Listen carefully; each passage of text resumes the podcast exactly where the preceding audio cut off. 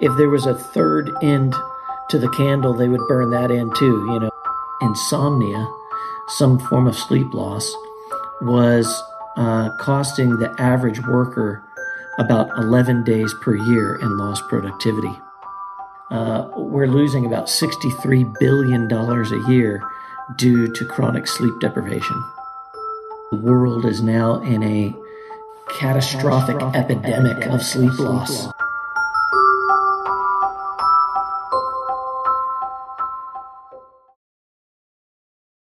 Young haul truck driver who came to work at a phosphate mine in North America, uh, in the state of North Carolina. And uh, he fell asleep during the pre shift safety meeting. And none of his coworkers and supervisors said anything. They just let him sleep there in the chair during the meeting. When the meeting was over, he woke up and, and got in his truck and went to work like we're trained to do. But later that morning, he he had a lapse in attention and vigilance, and he he actually had a an, a minor incident where he brushed mirrors, side mirrors, with a with an oncoming haul truck, and neither one of them told anybody, and uh, that of course was a breach of policy, but nevertheless it happened.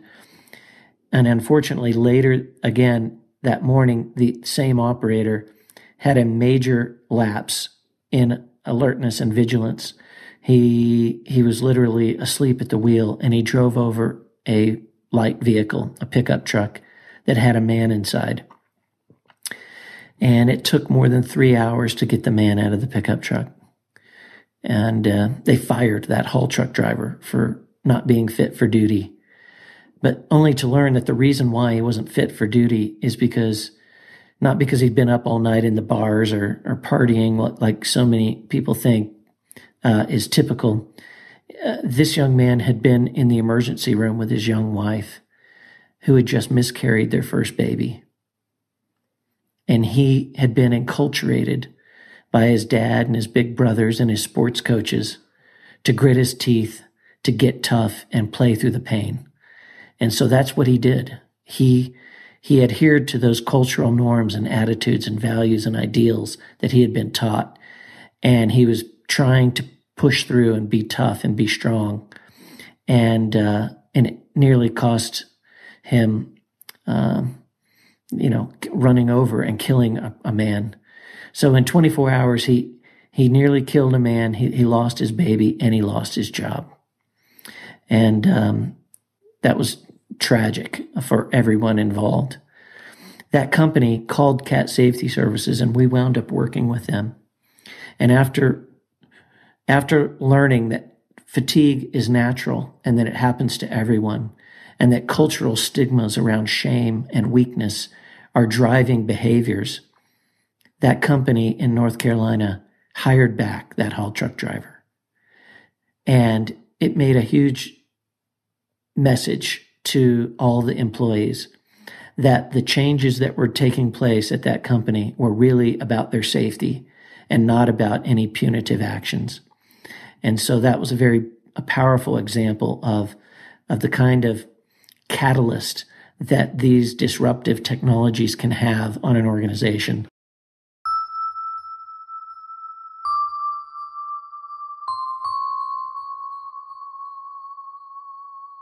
That's a fascinating story, and I think it highlights a, a wider issue.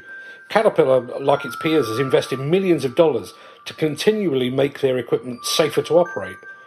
But equipment related incidents represent a relatively small percentage of all industrial accidents, right?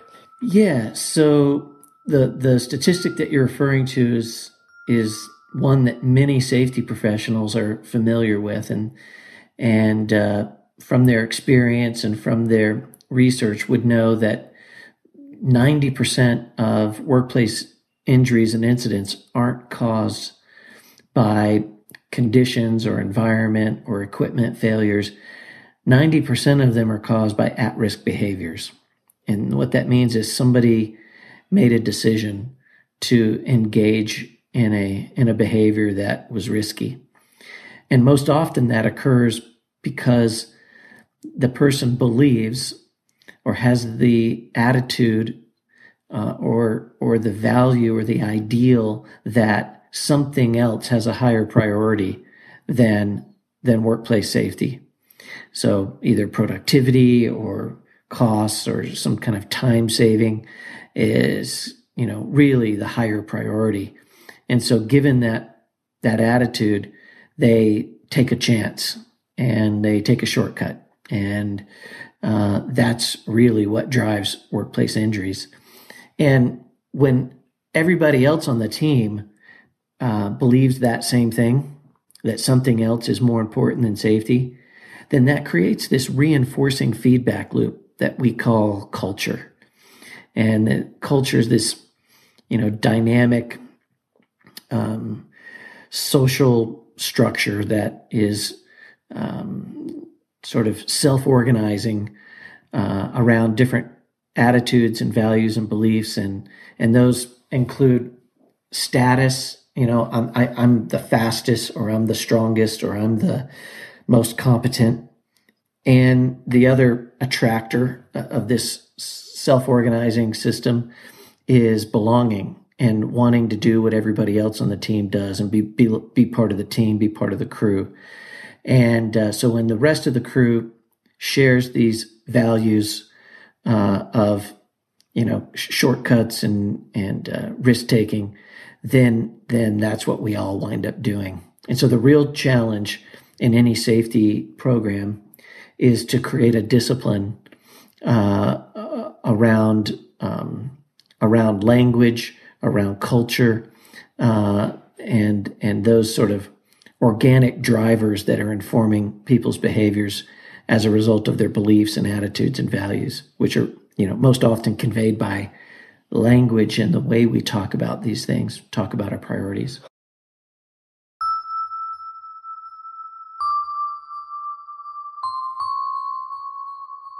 When I think about operator safety, I, I, tend to think about physical things like cab guards and seatbelts and ROPS and FOPS cabs. I know all of these are present on Caterpillar equipment, but the company's paid specific interest to the field of operator fatigue and the specific risks of distraction and concentration lapses. Why the focus on that specific area? Yeah, uh, I mean, we, we really they started way back, like I said, with David trying to understand, you know, the alertness, attention, and vigilance of operators uh, back in 2003.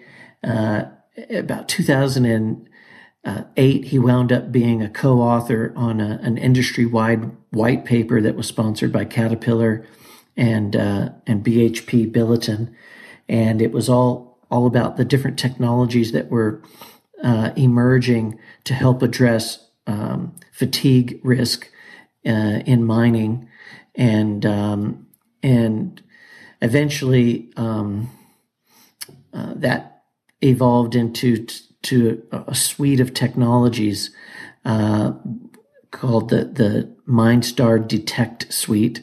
That's that's one of the suites of technologies, and that suite really includes uh, three major components, and the three that we currently have are the driver safety system.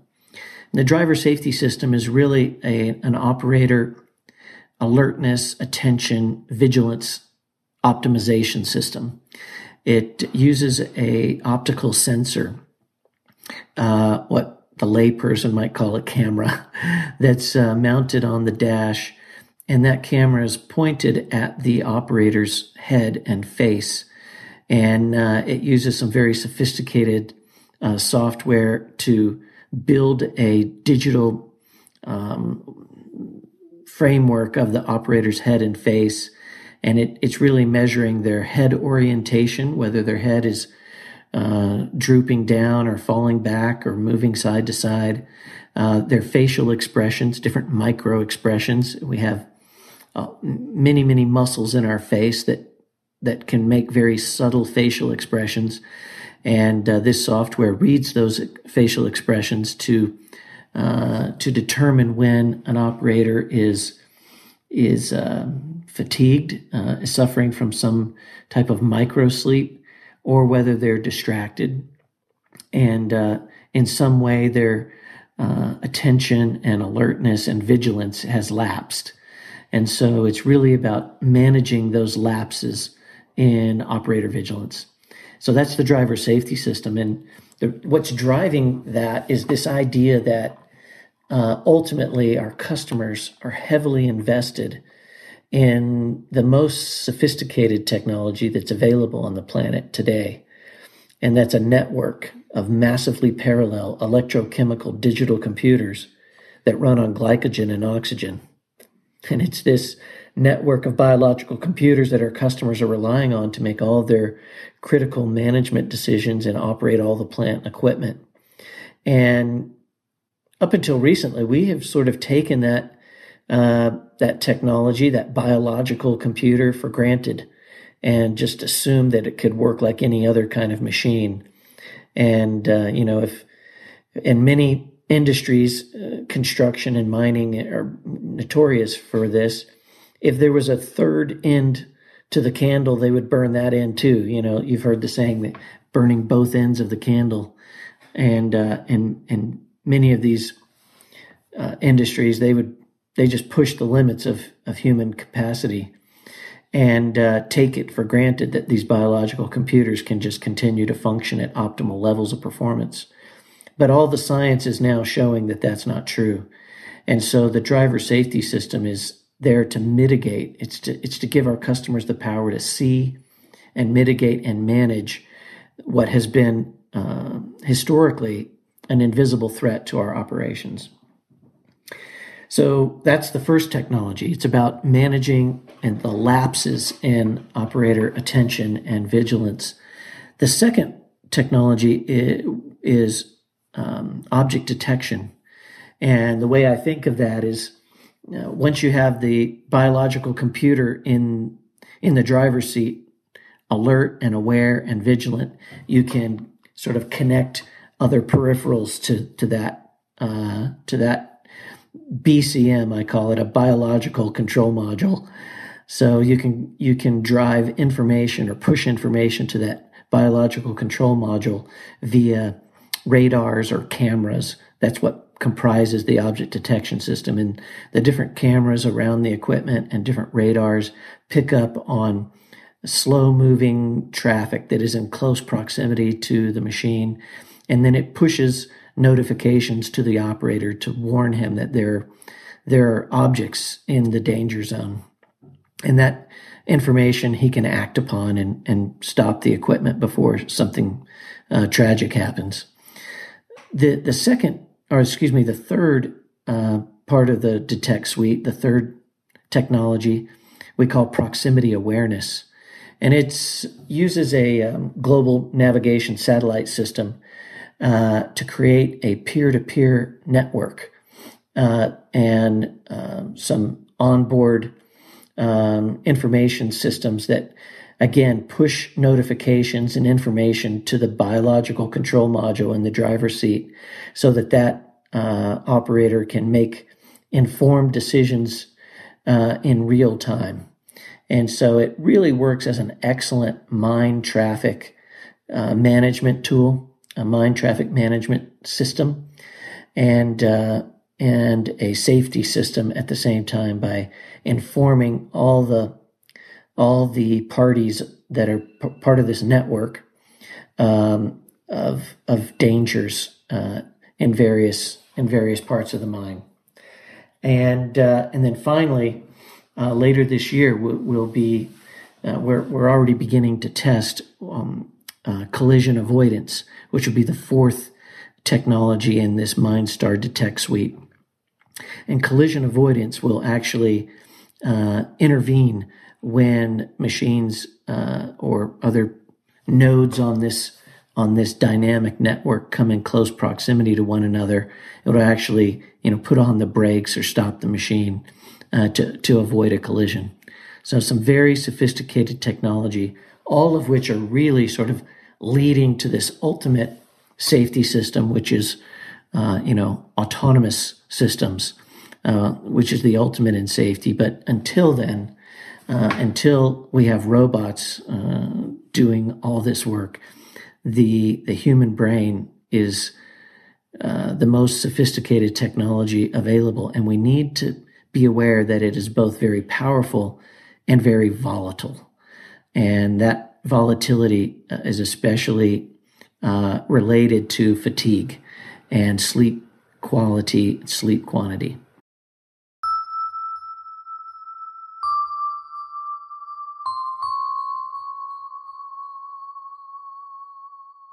So, just how big an issue is sleep deprivation and operator fatigue? Well, that is uh, that is a great question. It is it is a really big problem, and in fact, uh, the problem is so serious at this point that Dr. Matthew Walker, who is the director for uh, human sleep science at the University of California at Berkeley, he says that the world is now in a uh, in a, sort of catastrophic epidemic of sleep loss. Uh, I think he, that's how he phrases it. It's it's uh, it's very serious uh, language that he uses to describe um, the situation, and um, and I've also found study recently by Harvard University, one of the leading universities here in the U.S., and McKinsey and Company, which is a global uh, business consulting firm and they collaborated on a study uh, that uh, that discovered that uh, sleep deprivation, uh, prolonged work cycles, 24-hour shift schedules, were continuously challenging the basic biological capacity of workers, and uh, they actually calculated that insomnia, some form of sleep loss, was uh, costing the average worker about 11 days per year in lost productivity. Now, that's not a lost time incident as we would typically, you know, in the safety profession count lost time. This is lost productivity. So, what that means is the worker is at work, but he's not performing at expected levels of performance. And uh, I'll speak more to that in a moment. But this study estimates that this lost time, this 11 days of lost uh, productivity is costing um, companies about $2,300 per person per year. And that collectively, uh, we're losing about $63 billion a year due to chronic sleep deprivation. And so, because this issue has been uh, historically underestimated, because we haven't had any real data, um, it's posed an invisible threat to our operations. And so CAT has really uh, committed resources uh, to addressing this problem on behalf of our customers. I've done a, some research on this topic, and what I've learned uh, over the years is that our brain has a very unique filtration system uh, the rest of our body, all the other organs in our body are are um, filtered. The toxins of our, of our in our body are filtered out through our lymphatic system, and it's functioning throughout the day for the most healthy people.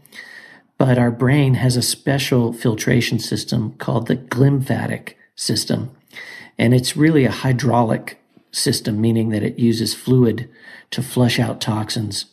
And um, and because it's a hydraulic system, it's very hard to push water uphill. So it really works best when we're laying horizontal, as we do typically when we sleep.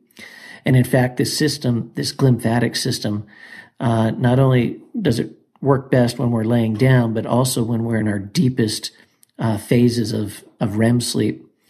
And uh, this special uh, pure water flushes through all the crooks and crannies in our brain and flushes out the toxins. So if you don't get enough sleep and especially enough time in that deepest phase of sleep, then you have toxins uh, building up in your brain.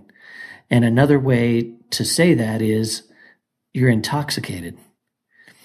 And coincidentally, uh, if you uh, um, don't sleep within 20 every 20 hours uh, by the 20th hour your your mental functioning is equivalent to someone who is legally drunk or has a 0.08 blood alcohol concentration or is intoxicated. So uh, you can think of chronic fatigue as being being drunk in terms of reaction times, ability to assess risk, uh, uh, psychomotor uh, functions and, and reaction times and, and so on all slow down and become impaired as a result of sleep deprivation. And so when you learn that 30% of our productivity on, on a given cat machine, most recent calculations suggest that 30% of the productivity is related to operator performance. You can see how important it would be and what an important variable the operator's cognitive performance becomes. And, uh, and so we set out to commit resources to help understand fatigue. And again, this goes back to 2003 when Dr. Edwards had electroencephalograms up on a motor grader trying to understand brain waves of operators because we could see that this was critical to getting the most out of CAT machines. It, we had to address that biological control module in the seat. And so that's that's why we're in the fatigue risk business today.